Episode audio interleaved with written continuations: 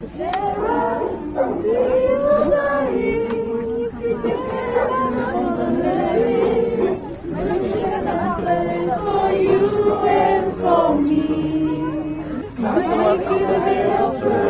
community of Eldorado Park is not crying out for vengeance. They are calling for healing.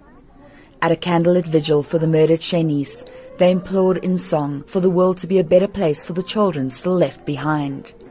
But for the community to heal, says anti-drug activist Dereline James, they first need justice. It comes from a space of despair, I think. And it is, it is not to say that we just want to lock people up or, or we want revenge and we want to see other mums, children behind bars. We just want the killing to stop. We really want the killing to stop. We really want the pain in this community to stop. Why can't Shaynice's death is not the only one. According to the crime statistics for 2016, there were 42 murders and 48 attempted murders in Eldorado Park. Drug related arrests were over 2,000. But this is just for those who were arrested. Eldo's resident, Denise Higgins' daughter, Lauren, was in an abusive relationship with an addict before she was murdered. She says the abuse of women and girl children is rife in the community. Yeah, we are losing our daughters. Our grandchildren are also being harassed by the drug addicts, by alcoholics. Children are being raped and killed by their own siblings. It has gone too far.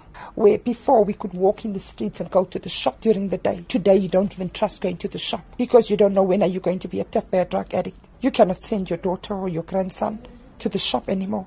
They are 10 year olds coming to sit in the field not far from us, sitting and smoking this drug. It has gone too far. Community activist Alistair Fredericks says they have also seen an alarming increase in shooting incidents in the area.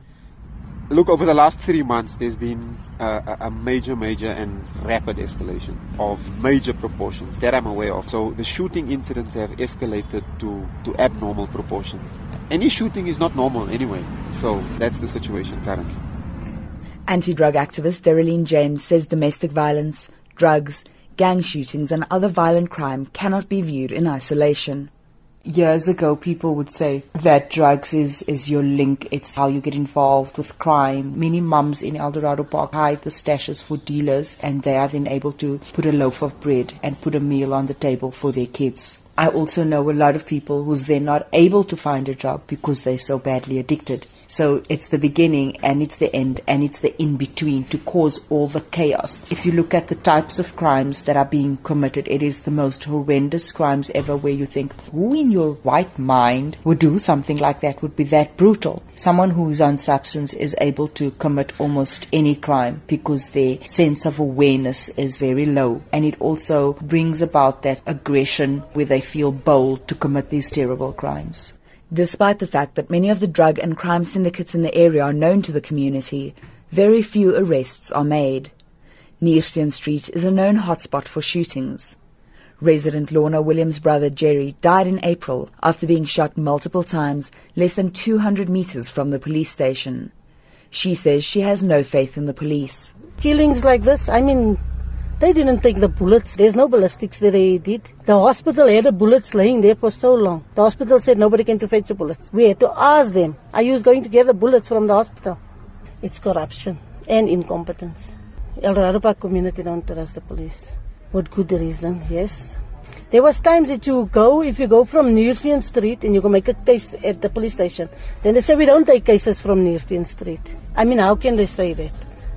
Gauteng Police Commissioner Deliwe de Lange disputes this. She says that those who have evidence of police corruption must come forward and report it. She says they've managed to stabilize the area. If you remember very well, I think sometimes back, I think three to four years back, Eldos was a, really a problem. But during the, our intervention, the police intervention, after the, uh, the state president came to us, then, then we, we, we stabilized Eldos. So for now, people of Eldos mustn't even have to worry. We are dealing with those criminals. It's not a problem at all. Alistair Fredericks believes a number of contributing factors must be addressed before there will be real change in Eldorado Park. So what is essential is, like I'm saying, it needs to be a holistic approach. We work as we are supposed to with all relevant stakeholders. We work with our education departments so that we're able to understand what's currently happening within schools. We work with our law enforcement agencies. We work with our departments of justice and we work with other relevant stakeholders in the community. Combating as a holistic approach the high rate of unemployment, poverty, inequality, still exists and we kind of suffering the bitter end of the stick currently because the realities are is that we weren't white enough and I believe maybe now we're not black enough.